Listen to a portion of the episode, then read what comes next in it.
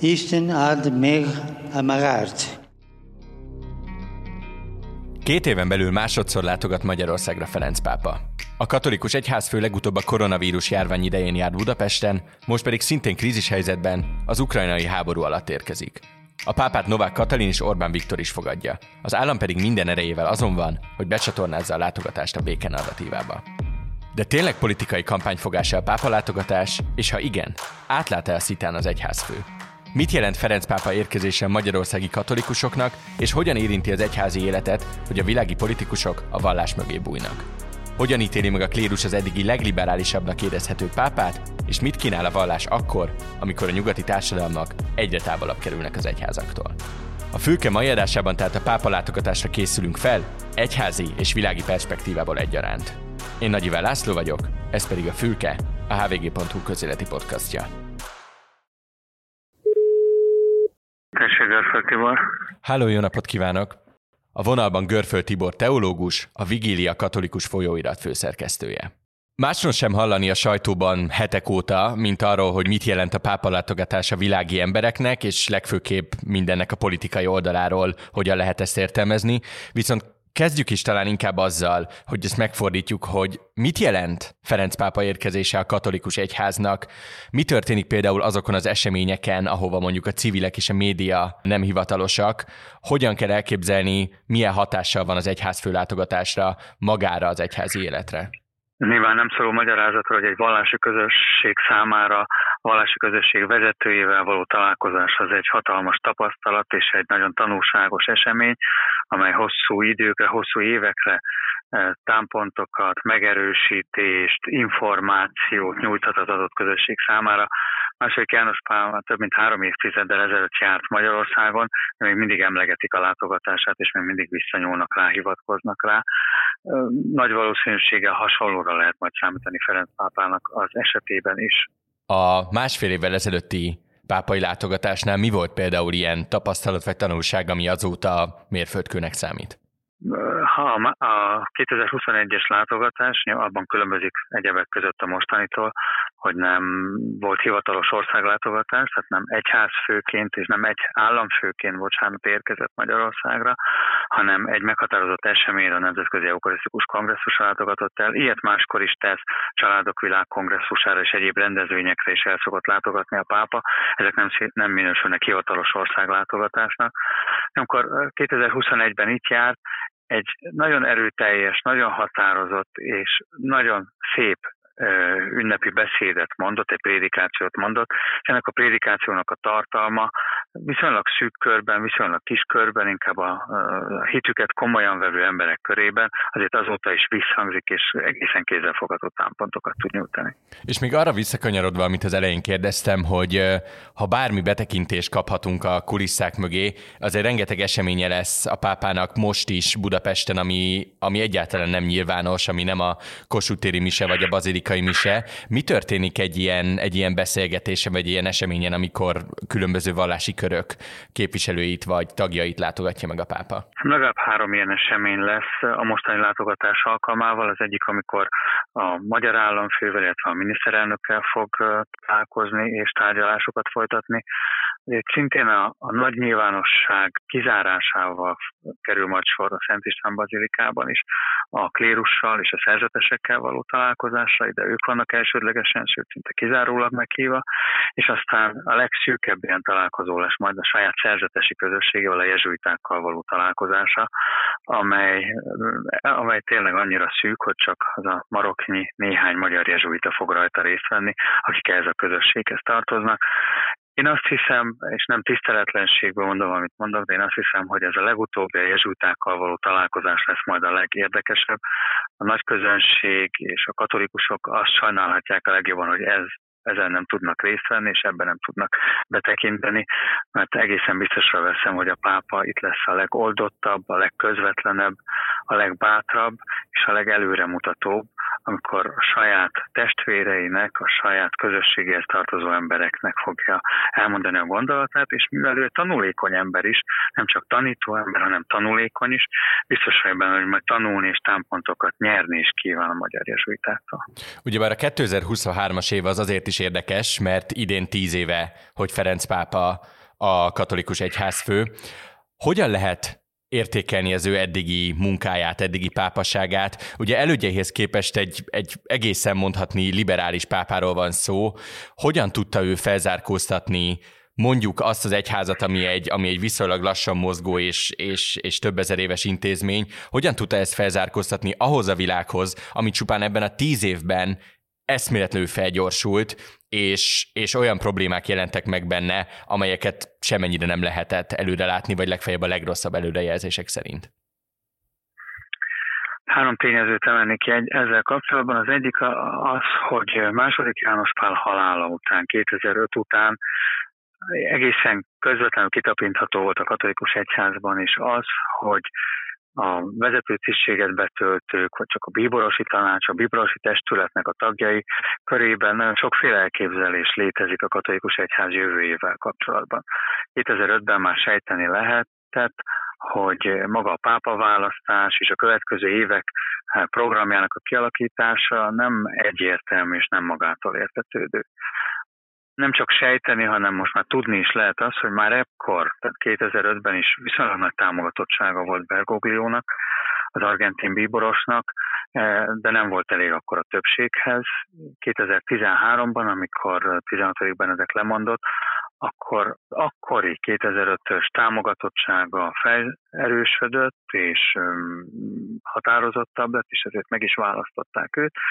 Azt is tudni lehet, nem csak sejteni, hogy nagyrészt azért választották meg, hogy a római kúriának, tehát a Vatikán intézmény rendszerének a reformját végrehajtsa. Ez egy több kilenc éves folyamat tehát is vett igénybe, nagyon sokat dolgozott rajta ezen a pápa a munkatársaival, és a közelmúltban ennek a reformnak a dokumentuma meg is született, a vatikáni kúria, a római kúria átszervezése került, és hát a következő években majd meglátjuk, hogy ennek mi lesz a, a következménye. Tehát mindenképpen az ő megválasztása eleve határozott reformigényekkel kapcsolódott ez. A második tényező az nem kibújni akarok a kérdés elő, és még csak nem, nem is akadékoskodni, de amikor az ember vallási összefüggésben a liberális jelzőt használja, akkor egy kicsit mindig feszengeni kezd és bizonytalanná válik, mert a, a, a politikai konzervativizmus és a politikai liberalizmus kategória rendszere az nagyon nehezen alkalmazható vallási intézményekre és így Hát Ferenc pápa esetében is azt látjuk, hogy bizonyos gesztusai, bizonyos megnyilvánulásai, sőt bizonyos intézkedései meglepőek, váratlanok, olykor kiszámíthatatlanok, bizonyos esetekben akár rögtönző jellegűek is, vagy rögtönzött jellegűek is.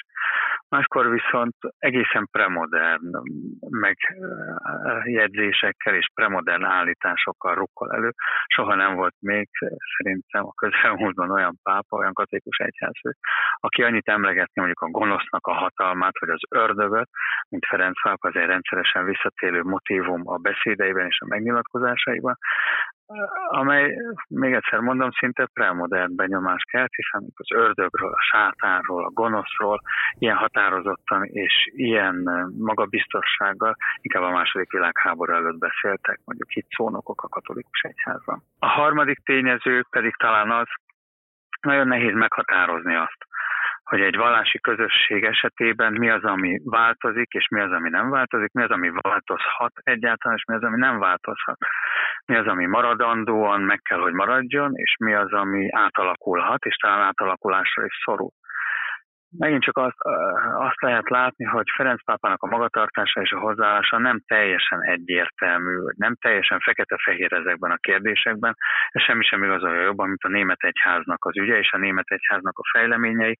Ez közismert, hogy 2019-ben a német egyház egy úgynevezett szirodális utat indított el, amelynek a keretében nagyon határozott, egyesek szerint már túlságosan is határozott és radikális reformköveteléseket fogalmaztak meg. Például a nők papá szentelését, vagy az azonos nemű párok hivatalos egyházi megáldását, már a folyamat kezdetén, sőt a kezdetének a, az ele, e, már a kezdete előtt Ferenc pápa egy levelet intézett, egy nagyon terjedelmes levelet intézett a német egyházhoz, amelyben gyakorlatilag azt kérte, hogy máshova helyezik a hangsúlyokat. Ezt a német egyház gyakorlatilag nem tette magáévá ebben a formában ezt az üzenetet, és azóta is megfigyelhető, hogy a Vatikán és Németország között azért rendszeresen feszültségek alakulnak ki, pontosan a reformprogramnak a kérdései miatt.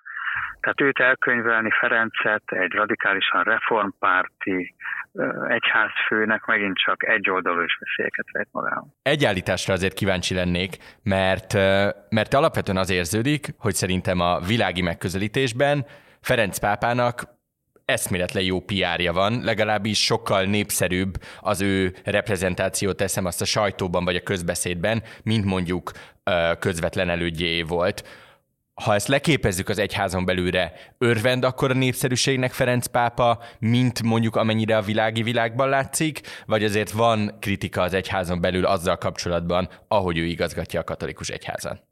Nem tudom, hogy a kívülállók számára milyennek tűnik a katolikus egyház, lehet, hogy egy homogén közösségnek, ahol premodern elkönyveléseket vallanak az emberek, babonásak és irracionálisak, ezt nem tudom pontosan megítélni, de belülről nézve a katolikus közösség, a katolikus egyház rendkívül sokszínű.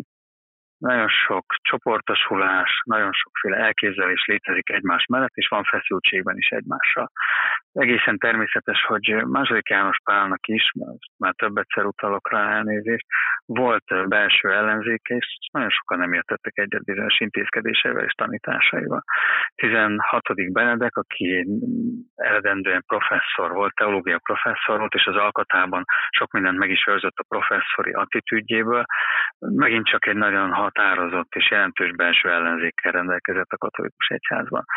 Nagyon meglepő lenne, hogyha Ferenc esetében ez nem így lenne, neki is van belső ellenzéke, nem is kicsiny, mivel a gesztusai, a megjegyzései időnként kétértelműek, nem mindenki számára egyértelműen értelmezhetők. És időként tagadhatatlanul meglepőek. A megválasztása is annyira meglepő volt, nem volt hajlandó felhúzni a pápai hermelin palástot, hanem egyszerű fehér ruhában át ki az emberek elé.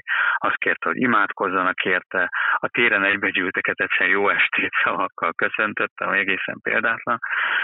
Gesztusokat tesz számos kisebbség irányában, globális tudat jellemzi, figyeli, és pontosan tudja, hogy a világban milyen feszültségek, háborús folyamatok, folyamatok, igazságtalanságok zajlanak, és ezekre folyamatosan felhívja a figyelmet.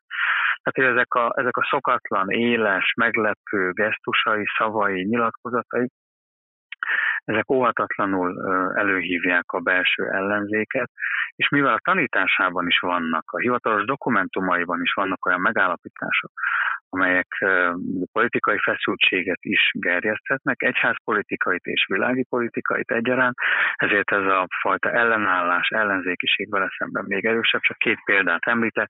Az egyik az, hogy a Fratelli Tutti kezdetű enciklikája, ami a legutóbbi enciklikája, a legutolsó enciklikája, az enciklika az a pápák esetében az egyik legmagasabb tanító hivatali szinten lévő megnyilatkozás. A Fratelli Tutti enciklikában például a történetben elsőként helyezkedik szembe a populista nacionalizmussal, és a populista nacionalizmusnak a hátterén attól elhatárolódva próbálja meg megfogalmazni az üzenetét, ez nagyon sokaknak nem tetszik.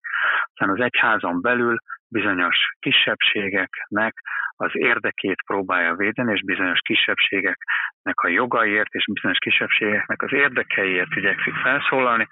Ilyen például, ami kívülről nézve talán teljesen jelentéktelennek tűnhet, de belülről nézve nem az, azoknak az elvált embereknek a sorsa, akik új egyházi házasságot nem köthetnek, mert az az egyház, ezt az egyház nem teszi lehetővé, de viszont új polgári házasságot kötnek, és az ő egyházi életük nagyon sok hátrányt szenved, és hiányosságtól szenved.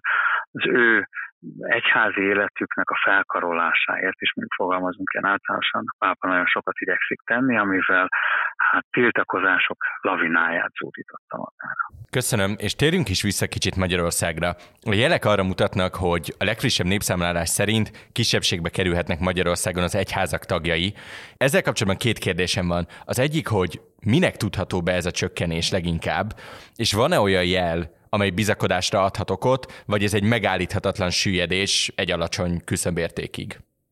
Európában a önmagukat vallásosnak, vagy önmagukat hívőnek, főleg az egyház tanítása szerint hívőnek valók aránya mindenütt csökken, van, ahol drasztikusan és gyorsan és látványosan, van, ahol kevésbé drasztikusan és gyorsan és látványosan, de a legdrasztikusabb csökkenések Írországban és Lengyelországban figyelhetők meg, kevésbé drasztikusak Franciaországban talán, vagy Hollandiában. Magyarországon a vallásgyakorlók, a ténylegesen vallásgyakorlók aránya mindig is nagyon kevés volt. Az elmúlt száz évben szinte folyamatosan alacsony volt. Én azt hiszem, hogy ha történik is csökkenés, az azért nem látványos, mert nincsen nagyon honnan csökkennünk bátor becslések szerint heti rendszerességgel templomban járók aránya 8-10 százalék lehet Magyarországon, de azt hiszem, hogy ez egy nagyon bátor és nagyon merész becslés, ennél valószínűleg jóval kevesebben járnak heti rendszerességgel templomba. Ha azt nézzük, hogy hányan tartják magukat, hogy nem vallják magukat felekezetnek tartozónak, az Magyarországon 55%-ot mutat, ami jóval alatta van az össze-európai átlagnak, tehát Európában még azok az emberek is felek, valamely felekezethez tartozónak vallják magukat, akik mondjuk nem rendszeres vallásgyakorlók. A felekezeti tudat és a rendszeres vallásgyakorlás Magyarországon soha nem volt különösebben jellemző, és most sem az. Ugye az előző népszámlálás ugye ez 2011, és a nem sokára érkező tavaly elkészült népszámlás között végig ugyanabban a politikai rendszerben volt Magyarország, mégpedig egy olyan politikai rendszerben, amely nagyon-nagyon előszeretettel használja magára a keresztény jelzőt, és ennek ellenére látunk, vagy ezzel együtt látunk egy csökkenést. Összességében hogy látja, árt vagy használ az, ha egy társadalmilag attól függetlenül, hogy szimpatizál-e vele valaki vagy sem, de ha egy társadalmilag megosztó kormány a kereszténységre hivatkozik a politikájában, mert azt látjuk, és millió másik, ahogy említette, más oka is van annak, hogy csökken a vallásosság, de közben azt is látjuk, hogy minél erősebben szólnak a kereszténységre és a vallásosságra hivatkozó rigmusok a politikában, annak ellenére valójában látunk egy csökkenő tendenciát. Az egyházak ezt hogyan látják, hogyan érik meg, jó-e vagy rossz-e, hogy egyébként ilyen szinten az egyébként szekuláris államban megjelenik az egyház és a vallás kérdése? Sőt, hát négy dolog jut erre az eszembe, igyekszem mindegyiket nagyon gyorsan és röviden összefoglalni. Az első az, hogy a nemzetközi példák nagyon tanulságosak, azok az országok, amelyeknek vezetői vagy vezetőtisztséget betöltő személyei nagyon határozottan, hangsúlyosan hivatkoznak a kereszténységre, sőt a katolicizmusra, sokszor szembe is kerülnek magával az egyházi intézmények. Két ilyen példát említek, Matteo Salvini-t Olaszországból, akit a az olasz püspökök róttak meg kifejezetten, azért, mert választások előtt az ő vallási meggyőződéseire és az ő mennyei pártfogóira hivatkozva prognosztizálta a győzelmét. Azt mondták az olasz püspökök, hogy egyetlen politikai erő sem sajátíthatja ki magának a katolicizmust és a katolicizmusnak a, hogy is mondjam, kegyelmi védelmét, és hát szóval nem is szerepel túlságosan komolyan eredménnyel az azt követő választásokon.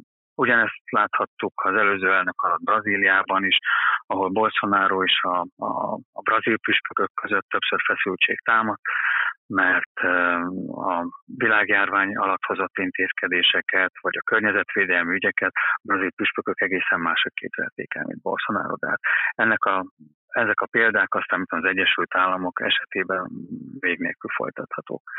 Tehát ha ilyen, ha ilyen drasztikus hivatkozás történik a katolicizmus vagy a keresztény hagyományokra, az sokszor azt eredményez, hogy magával az egyházi intézmény rendszerre kerül valaki összetűzőbe. Szerintem ez egy érdekes dolog. Másik az, hogy gyakran hallható az az érv, hogy maga a keresztény kultúra és a keresztény vallásgyakorlás nem feltétlenül függ össze egymással szorosan. Tehát azok az e, országok is nyugodt szívvel hivatkozhatnak a kereszténységre és a keresztény hagyományokra, amelynek a polgárai nem kifejezetten vallásgyakorlók, mert hogy létezik egy olyan keresztény kultúra, ami a keresztény hittől vagy a keresztény meggyőződésektől függetlenül is életképes lenne. Oroszországra szoktak ezzel kapcsolatban hivatkozni, ahol nagyon kevesen járnak járjanak templomba, és ténylegesen vallásgyakorlók, vagy Európába, ahol mit tudom én, lineárisként képzeljük el az időt előre haladó folyamatként, ami többé-kevésbé egy keresztény örökség, ahol van a munkának egy sajátos megbesültsége, ami a protestáns kereszténységnek az öröksége, és itt tovább. Tehát, hogy maga a vallási hagyomány úgy is beépülhet egy kultúrába, úgy is átjárhatja azt, hogy kifejezett hit nem tartozik hozzá. Én vitatkozom ezzel a, a meggyőződéssel, és úgy gondolom, hogy a keresztény hit nélkül a keresztény kultúra sem lehet hosszú távon életképes. Harmadsorban, ha valaki a kereszténységre hivatkozik, mindig az a kérdés, hogy tartalommal is meg tudja töltenie, vagy sem a hivatkozásait, és milyen kereszténységet gondol el magának akkor, amikor rá hivatkozik. Illetve egy nagyon triviális és köznapi példa jut eszembe, és elnézést is kérek, hogy ennyire köznapi leszek.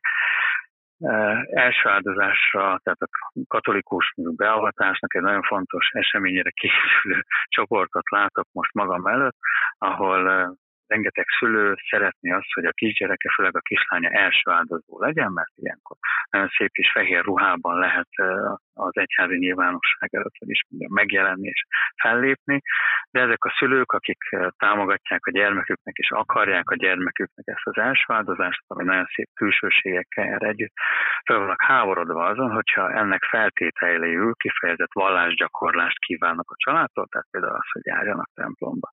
Tehát, hogy a vallási külsőségek és a vallási tartalom az nagyon könnyen elszakadhat egymástól, és nagyon félő az, hogyha nagyon harsány és hangos a kereszténységre való hivatkozás valahol, és a külsőségek szintjén ez nagyon fontos, akkor a belső tartalom elszakad tőle, és eltávolodik tőle, és ez a negyedik, ami még eszembe jut ezzel kapcsolatban, hogy például Magyarországon érdemes lenne megvizsgálni, hogy milyen tartalommal rendelkezik az a kereszténység, amelyre előszeretettel hivatkoznak sokan.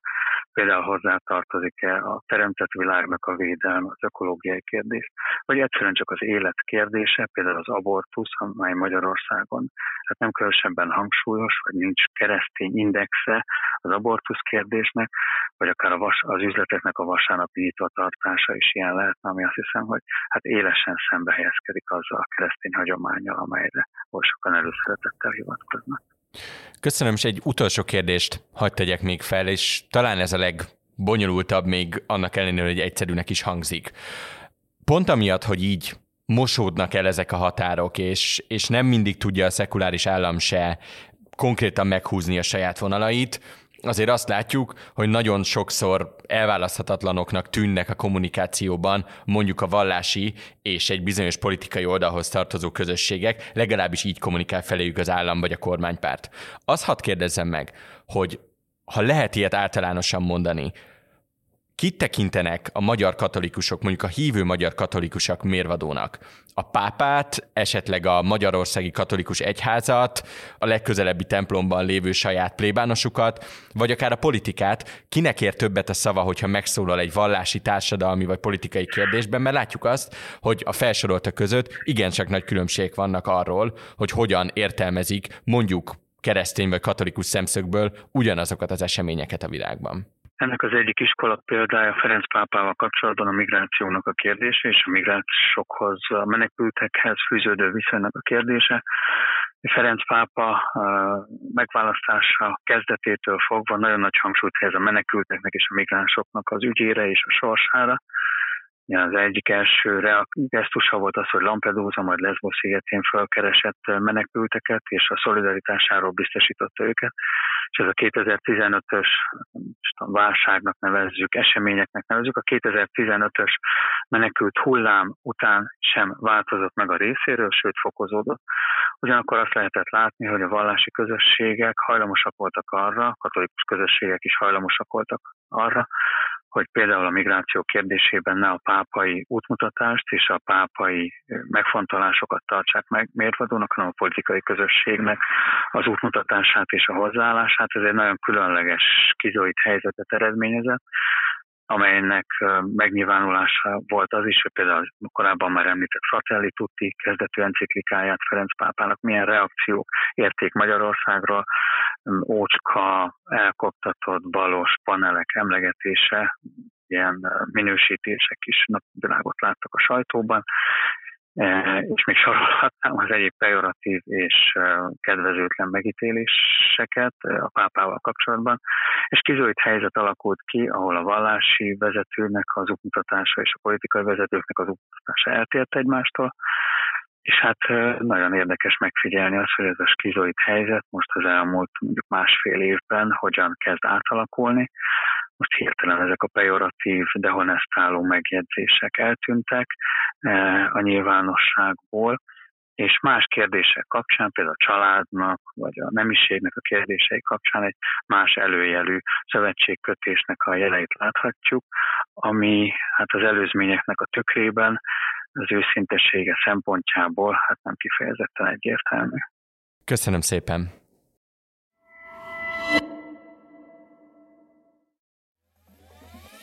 Sziasztok, én Csatári Flóra Dóra vagyok. Én pedig Zindi Stefán. És ez a Mérlegen, a hvg.hu új podcastja, amelyben a cégek és vállalkozások világát mutatjuk be híreken, történeteken és interjúkon keresztül. Iratkozz fel, kapcsold be az értesítéseket, és találkozzunk két hetente.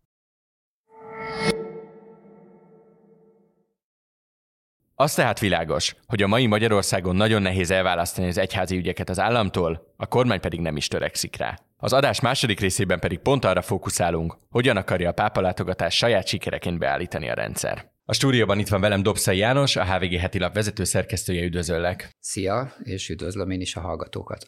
Novák Katalin azt említette, hogy a békért szeretne imádkozni Ferenc pápával, és hetek óta más sem hallgatunk a kormány beszélő fejeitől, mint hogy, mint hogy ez a béke narratívának egy ilyen ünnepe, és, és amit ugye már egy éve is emleget Orbán Viktor, hogy két békepárti ember maradt gyakorlatilag Európában ő és a pápa. Be tudják-e forgatni szerinted Orbánék a kampányba a pápát, vagy ez egyszerűen nem ilyen egyszerű, ahogy ők szeretnék tálalni a médiában? Hát, hogy be tudják-e, és előtte talán az, hogy be akarják-e. Én szerintem be akarják forgatni, de azért ismerjük a kormány propagandát, meg a kormánynak azokat a módszereit, hogy ez nem olyan direktben történik, hogy egyértelműen nyom, nyomon követhető legyen. Mi történik itt is? Látjuk, hogy egy civil, úgymond civillel Bayer Zsoltal kimondatják azt, hogy aki a pápa látogatásra kimegy, az kvázi az Orbán kormány mellett tesz hitet. Ez ugyanaz a mechanizmus, egyébként sunyi és tönkre teszi a katolikusoknak egy ünnepét, akik ezt az eseményt valóban várják, mint amikor annak idején a március 15-ig azt mondták, hogy aki kitűzi a kokárdát, azt hiszem 2002-es választásoknál volt, az a Fideszre szavaz. Szóval én azt gondolom, hogy, hogy nyilvánvalóan ez az Orbán kormánynak egy olyan mutogatható ö, esemény, hogy kvázi idejött a, ö, idejön ismét a pápa, majd nyilván erről is beszélünk azt, hogy ismét idejön, az, én azt gondolom, hogy, hogy nem feltétlenül Magyarországnak. Ez a látogatás szól, a múltkori látogatás az pedig annak az eseménynek szólt, a Nemzetközi Eukarisztikus Kongresszusnak, tehát ebben is egy csúsztatást látok. Amire utaltál, hogy, hogy közösen imádkozni a békért, egyrészt ugye itt az a bibliai példázat előjön az embernek, hogy aki imádkozik, az húzódjon be a lakásának a mélyére, és ott imádkozzon. Ez nem Ferenc pápára vonatkozik, hanem arra, hogy politikusaink ne üljenek ki az első sorba, és tegyenek úgy, mint meldöngetve, imádkozva. Ismerjük a bibliai példázatot szintén, hogy, hogy előáll a farizeus a, a, a zsinagógába döngeti a mellét, és hátul pedig a szegény asszony meghúzódva, és Jézus pontosan azt mondja, hogy melyik az értékesebb, nyilvánvalóan az, aki hátul és csöndbe meghúzódva. Itt most az ellenkezőjét teszi a kormány ebben az ügyben is. Az, hogy a békéről beszélünk, hát ugyanazok a szavak, itt azt gondolom, hogy eltérő jelentésűek. Ha, aki figyelte Ferenc pápának a például az ukrán háborúval kapcsolatos megnyilatkozásait, az, az is tudja, hogy például Kirill Pátriárkát, akit a magyar kormány levetetett a szankciós listáról, azt Ferenc egyenesen Putyin minisztránsának minősítette. A Vatikán külügyminiszteri szinten képviseltette magát már Kievben. A magyar kormány esetében, ha jól emlékszem, munkácsig, vagy meddig jutott el valami közt is államtitkár. És Novák Katalin volt ugye Kievben. És Novák Katalin később kiment, kiment Kievbe. Ugye ez most nem ennek a beszélgetésnek a témája, ugye van egyfajta szereposztás, hogy Novák Katalin sokkal bátrabban. A jó zsarú. Igen, ő a jó zsarú, ő mondhatja azt, amit adott esetben úgy is tűnik, mint amit Ferenc pápa is mond. Azt gondolom, hogy a, hogy a lényeget illetően, tehát Itt nem arról van szó, hogy Ferenc pápa azért jött, hogy megerősítse a Fidesz úgymond békepárti politikáját. Abban is ugye egy vastag csúsztatás van, amit, amit Orbán Viktor mondott, hogy, hogy szokás, hogy a, a választások után a kormányfők első útja Vatikánba vezet, hova tovább először ezt Megyesi Péter követte, hogy Vatikánba ment, majd valóban Orbán Viktor is az egyik kormány főválasztásakor, majd sok kihagyás után most ismét a Vatikánba ment, de de azt gondolom, hogy ezek mind PR fogások, és nem a dolog lényegéről szólnak. Valójában a pápa, mint intézmény látogatása fontos a kormánynak, vagy Ferenc pápa látogatása fontos a kormánynak, és itt most arra utalok, hogy hogy ahogy, ahogy említetted is, azért Ferenc pápának a megnyilvánulásai nagyon sokszor nem is mondom, hogy szembe mennek, de nem felelnek meg annak, amit mondjuk az egyház felől elvárna egyébként a kormány. Igaz ez a háborúval kapcsolatos retorikára, vagy igaz ez az LMBTQ közösség melletti kiállásra, azért abban is sokkal radikálisabb elveket vall a kormány, mint amiket Ferenc pápa a megszólalásaiban.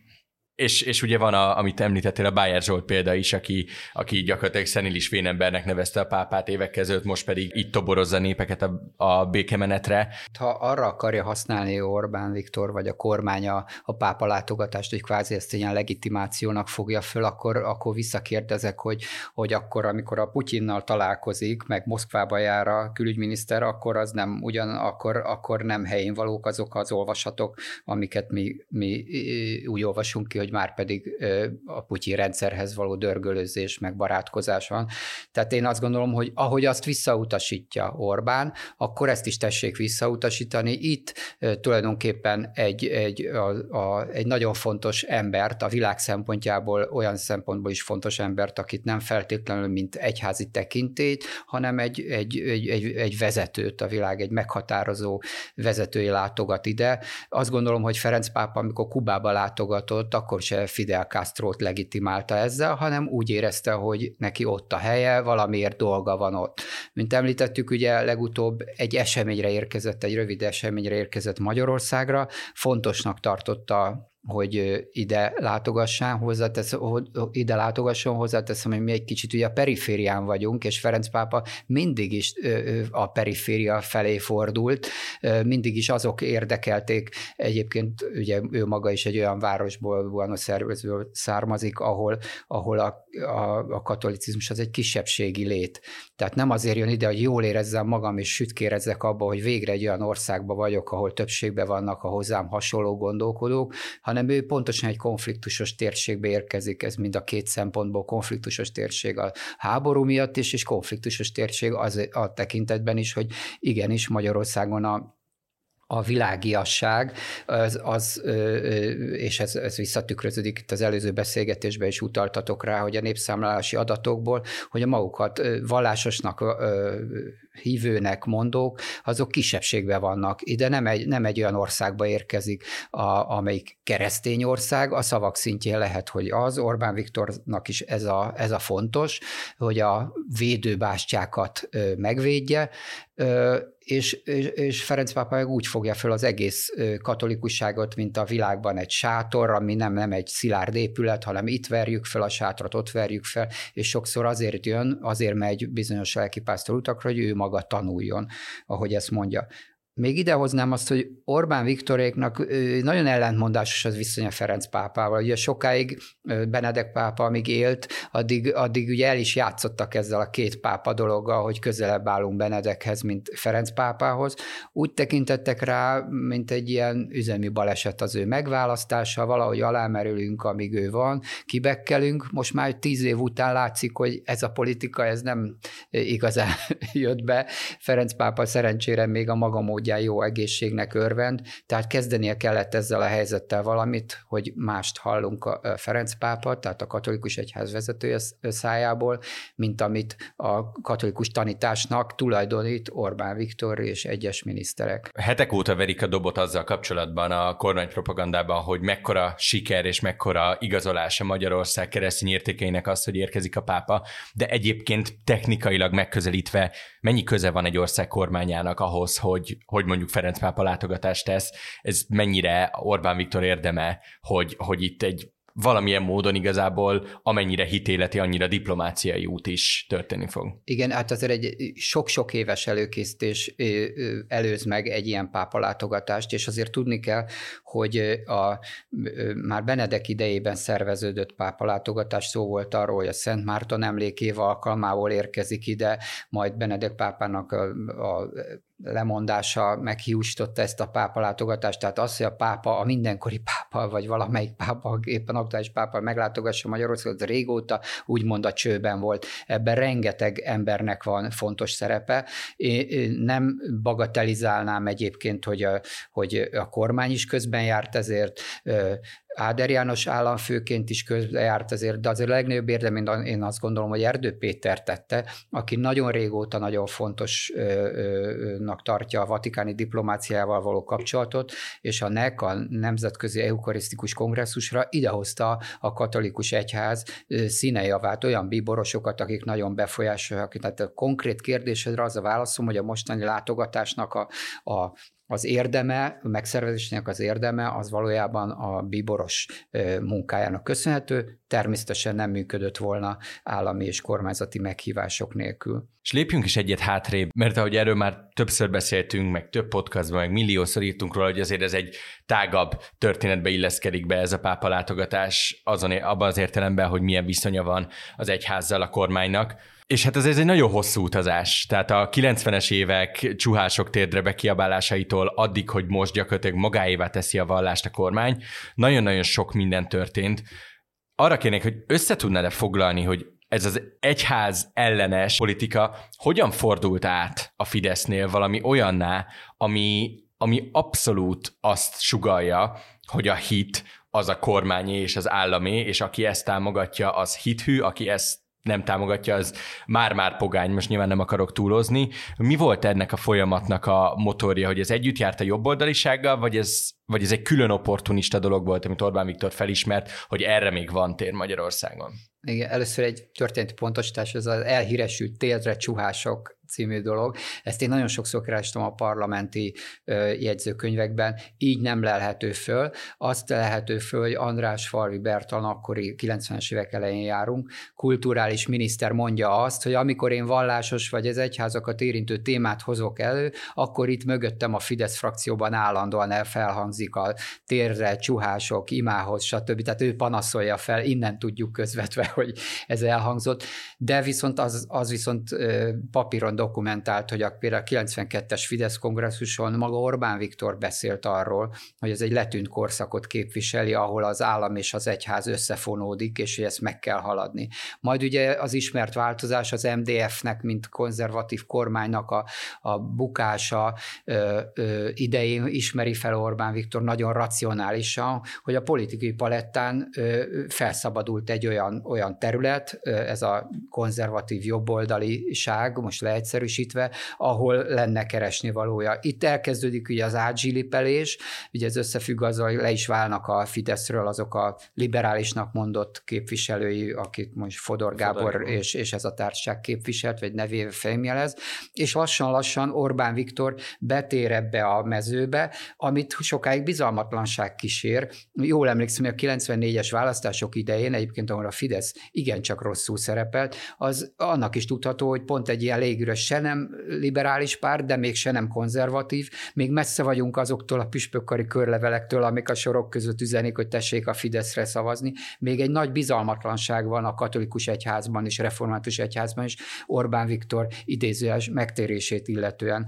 Majd Orbán Viktor egyre több gesztust tesz, először a szavak szintjén, családvédelem, a, a hagyományok képviselete, hozzáteszem, ő mindig a kereszténységről, mint hagyományról beszél, soha nem életformáról, ezt látjuk a kormánytagok életmódján is, most Szájer Józseftől az, az elvált miniszterekig, hogy, hogy nem arról van szó, hogy, hogy ők azt élik, amit, amit hirdetnek, mondanak, úgy fogalmaznék, hogy ez egy politikai termékké vált a kereszténység, pont úgy, mint annak idején a polgár szó, ez, ez emögé e föl lehetett építeni egy olyan másfél milliós tábort, amelynek készüléke van, hallása van mondjuk ezekre a, a szavakra. Sőt, Ennek... ugye Orbán Viktor olyannyira szabadon mozog ebben a térben, hogyha nem tévedek, ő maga református. Igen, ő maga és református. De, de úgy beszél a katolikus egyház főérkezéséről, mint a legnagyobb uh, hitéleti történésről. Igen, igen. És hát emellé azért emellé az ágyilipelés mellé az, hogy tette sorra azokat a gesztusokat,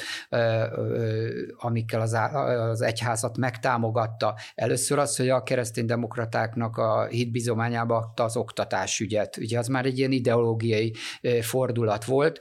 Hozzáteszem kicsit viccesen, hogy annak a Hoffman Rózsának a kezébe, aki egy állampárti állampárt tagja volt, ő maga is nyilatkozta pont a HVG-ben nekünk annak idején a portréban, hogy ő megvilágosodott, megtért. Én ennek nem akarom kétségbe vonni a, a mélységét, a tartalmát, a, csak azt, azt jelzem, hogy Orbán Viktor megint hi, nagyon higgadtan kiszámította, hogy, hogy, hogy az oktatásügyet átadja ebbe a területre, akkor arra vevő lesz a konzervatív tábor, és látjuk, hogy az szép lassan politikai fölig sorakoztak mögötte, és elfogadták hitelesnek ezt az ágyzsilipelést. Mit szóltak az egyházak ahhoz, és, és tulajdonképpen az a kérdésem, hogy hogyan idomultak ehhez az egészhez, mert egy adott ponton túl látjuk Magyarországon a politikai viszonyokban, hogyha valakinek gesztust tesz az állam, azért cserébe mindig kér valamit. Hogyan változott meg az egyház hozzáállása, ahogy mondtad az elején egy kicsit távolságtartó hangulatból, addig, hogy, hogy mára azért nehéz lenne azt mondani, hogy nem szívélyes a viszony Orbán Viktor és a nagyobb keresztény egyházak között? Belefutottak abba, amitől Ferenc pápa egyébként úgy óvta, azt a mexikói püspököknek mondta, hogy ne bízzatok a mindenkori fáraókba és harci szekereikbe. Na most gyakorlatilag majd, ha idejön, akkor ezt valószínűleg meg, is ismételhetné a magyar katolikus egyház vezetőinek, mert sajnos arról van szó, hogy egy olyan anyagi, kiszolgáltatott helyzetbe hozta őket, illetve itt azért egy kicsit a történelmi felelősséget, idézőbe a történelmet, azt mondom, hogy a, a baloldali kormányok idején szült egy olyan bizalmatlan helyzetet az, hogy még azokat a vatikáni megállapodásban rögzített normatív támogatásokat is visszatartották sok esetben az akkori oktatási tárca elkezdte, hogy nem, nem így számoljuk, hanem úgy számoljuk, és lényegében valóban utóbb kimutatták ászvizsgálat, stb., akkor még egy független ászról beszélünk, nem a mostaniról, hogy 5 milliárdos elmaradás volt a járandóságok kifizetésében. Tehát egy olyan helyzetből indulunk 2010-ben, amikor a katolikus egyház bizalmatlan az ellenzéki vezetés, vagy hát balliberális kormányok felé. Orbán rögtön egy nagy gesztussal kezd, az elmaradt járandóságokat kifizeti, majd egyre inkább nem csak a normatív támogatásokat, hanem azon felülieket. Ez abszolút rossz irányba tereli a, a katolikus egyházat és általában az egyházakat. Erre ajánlom hallgatóinknak, hogy esetleg olvassák el pont a Ferenc pápa rendjén, a jezsuita rendnek a magyar oldalán olvasható egy magyar jezsuita papnak a blogja arról, hogy hogy, lett, hogy, hogy sodorta be őket abba, hogy, hogy például a fejlesztésekre kapták folyamatosan a pénzeket, a, a papokat azzal, hogy el, elkezdtek az építkezésekkel foglalkozni. Kifelé azt tudták mutatni, hogy fejlődik a közösség valójában. Úgy is mondták, hogy a bálványimádók helyett, hogy álványimádó lett a, a katolikus egyház.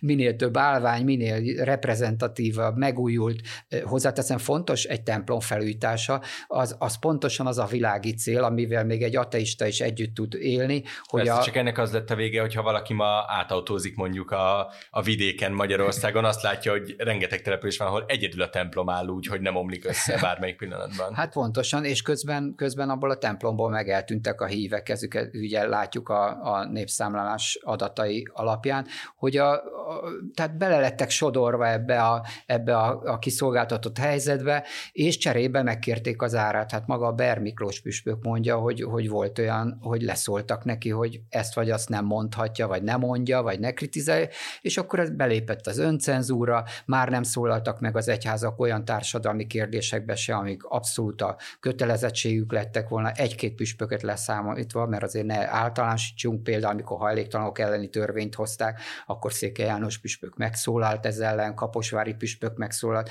Voltak ilyen, csak nem ez volt az egyházdról az özbenyomás, és ez pedig kikezdte a hitel hitelességét is. Azt meg tudjuk mondani egyébként, hogy nagyjából mennyit költ az Orbán kormány egyházak támogatására, akár egy évre lebontva, vagy akár egy ciklusra lebontva, hogy milyen nagyságrendű összegről beszélünk?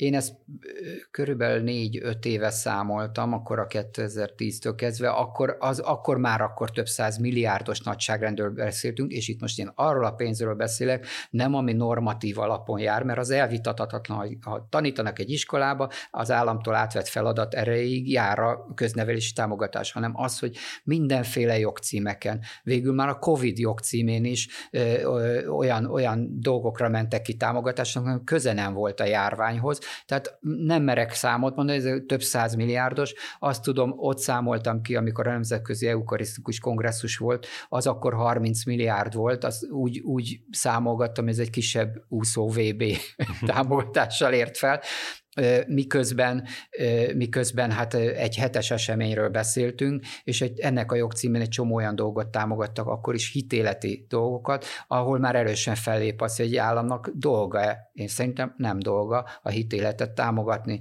Lehet, amint már beszéltünk, hogy a templom ne dőjön össze, ahhoz adhat pénzt. A neknél még, az eukarisztikus kongresszusnál egyébként még az a történet is érdekes volt, hogy 5 milliárd forintot kaptak akkor egy új stadion megépítésére Csepelen a katolikus egyház, amire semmi szükség nem volt, nyilvánvalóan egyetlen ö, esemény, amit végül is a, a paplászló sportarénába tartottak, kilógott a lóláb, mert igazából azt például azért gondolták, hogy a katolikus egyházon keresztül futtatják, hogy ez a majdani esetleg olimpiát elnyerjük, akkor az is beforgatható. Ez akkor a botrányt okozott, hogy utóbb ezt a, ezt a rendeletet, ezt visszavonták, és, és az, a, az akkor nem is épült meg az a csarnok, az 5 milliárd forintot hozzáteszem megkapta a katolikus egyház, azt egyéb ingatlanok vásárlására fordították. Mindent összegezve Szerinted mi a célja ezzel a kormánynak? Mert látjuk azt, hogy ha az a cél, hogy növelje mondjuk a templomba járók számát, az nem sikerült. Tehát akkor ez egy, ez egy ilyen erkölcsi tisztára mosás, vagy egy ilyen gyakorlatilag egy, egy nagyon nagyszabású búcsú cédula, hogy, hogy mi támogatjuk az egyházakat, és ez adjon egyfajta morális legitimációt, hogy tudjuk azt mutatni, hogy nekünk ez fontos, és akkor így a mi kereszténységünk hitelesebb, vagy ebben, vagy ebben a klasszikus itt-ott elcsorgó pénzek vannak nyomon, mi lehet az, ami ezt az egészet mozgatja, amikor azt látjuk, hogy valójában a földről szemlélve a dolgokat, a kereszténység, vagy bármilyen szinten magyarországi hitélet nem nyert azzal, és nem erősödött semmilyen egyházi szinten mérhető statisztikában, azáltal, hogy a kormány így keblére vette az ügyét. Hát igen, ez egy érdekes ellentmondás, amire utalsz, mert hogy tényleg eközben azt látjuk, hogy már beszéltünk róla, hogy az, az, az a fajta életmód az nem lett keresztényébb, nem lett keresztényébb a Magyarország attól, akkor miért csinálja a kormány, hogyha erre számszerűen, ha megnézzük a templomba járók számát, szintén volt az előző beszélgetésben szó róla, van adat, hogy jó, ha 800 ezer ember az, aki heti rendszerességgel elmegy, ez még csak nem is fedi le a Fidesznek a, a, a szavazótáborát. Nagyon fontos, erre nagyon sokan vevők annak ellenére, ellenére, hogy életmódjukban nem úgy élnek, de látszik, hogy a kormány nem megy be olyan területekre, amely érzékeny terület, az abortusz kérdése ilyen, az elvállás kérdé, váltak kérdése nem ilyen. Igazából most, ha ironikus akarok lenni, akkor ezekkel a támogatásokkal Orbán célja, nem is célja, már meg is valósított az állami egyházügyi hivatalt, tehát az állam ellenőrzi az egyházat, csak nem így hívják, hogy állami egyházügyi hivatal, hanem úgy hívják, hogy pénzügyminisztérium. Hogyha a pénzügyminisztérium nem utal pénzt, óriási bajok keletkeznek, összeomlanak azok az intézmények, amiket rájuk borítottak. Ebben volt egy olyan, olyan ö, ö, józsefinizmusnak mondanám gondolat, hogy majd az egyház jól megneveli a gyerekeket, az állami iskolák alkalmatlanok rá, majd sokan adják is be nem hívők családok a gyerekeiket, hogy valóban van egyfajta ilyen felfogás, hogy ott majd a papok ne, megnevelik. Ez a fajta ö, ideológia tetten érhető a Orbán kormány gondolatában is. Mondjuk több pénzt is adnak ezeknek az is. Tehát, hogy, hogy azt látjuk, hogy ha olyan helyre akarja járatni valaki a gyerekét, ahol van szappan mondjuk a mosdóban, akkor nagyobb eséllyel adja egyházi intézmény. Hát a, a szociális rendszerben levő káosz is orvosolható lenne, ha azt a pénzt mondjuk az alapítványok által fenntartott intézmények megkapnák. Itt tulajdonképpen ez, amit, amiről beszélünk, hogy egy ideológia valóban társul hozzá, az, hogy, hogy majd az egyházak jó embereket nevelnek. De hát inkább azt látjuk, hogy ez egy olyan hitelességi deficitet okozott ez az elmúlt tíz év, ami, ami inkább kiábrándítja az embereket, miközben hozzáteszem minden vallásszociológiai felmérés azt mutatja ki, nem arról van szó, hogy a hívő emberek lettek kevesebben, nem, hanem akik az ezekben az egyházakban, és azért itt felsorolhatjuk a sok-sok egyházat, ezek, ezek, ezek nem hitelesek az emberek számára, és itt belesétált a, a katolikus egyház is abba a csapdába, amit Orbán állított neki, hogy most már nagyon nehéz itt felemelni a szavát bármi olyan ellen, amit az evangéliumi tanítás alapján fel kellene, hogy emelje a szavát. Egyetlen pozitív példát tudok a közelmúltból, az szerintem egy nagyon szép példa volt, hogy az egyházi iskolák tanára is kiálltak világi kollégáik mellett, annak ellenére, hogy az egyházi iskolák például a tanszabadságot illetően is sokkal nagyobb autonómiát élveznek. János, nagyon szépen köszönöm, hogy itt voltál. Én is köszönöm a beszélgetést. A hallgatóinknak pedig köszönöm szépen a figyelmet, a fülke hamarosan folytatódik, iratkozzanak fel a hvg.hu podcast csatornájára, és kapcsolják be az értesítéseket, hogy ne maradjanak le a mérlegen, a Zcast és az Elviter adásairól sem. Én Nagy Iván László vagyok, viszont hallásra!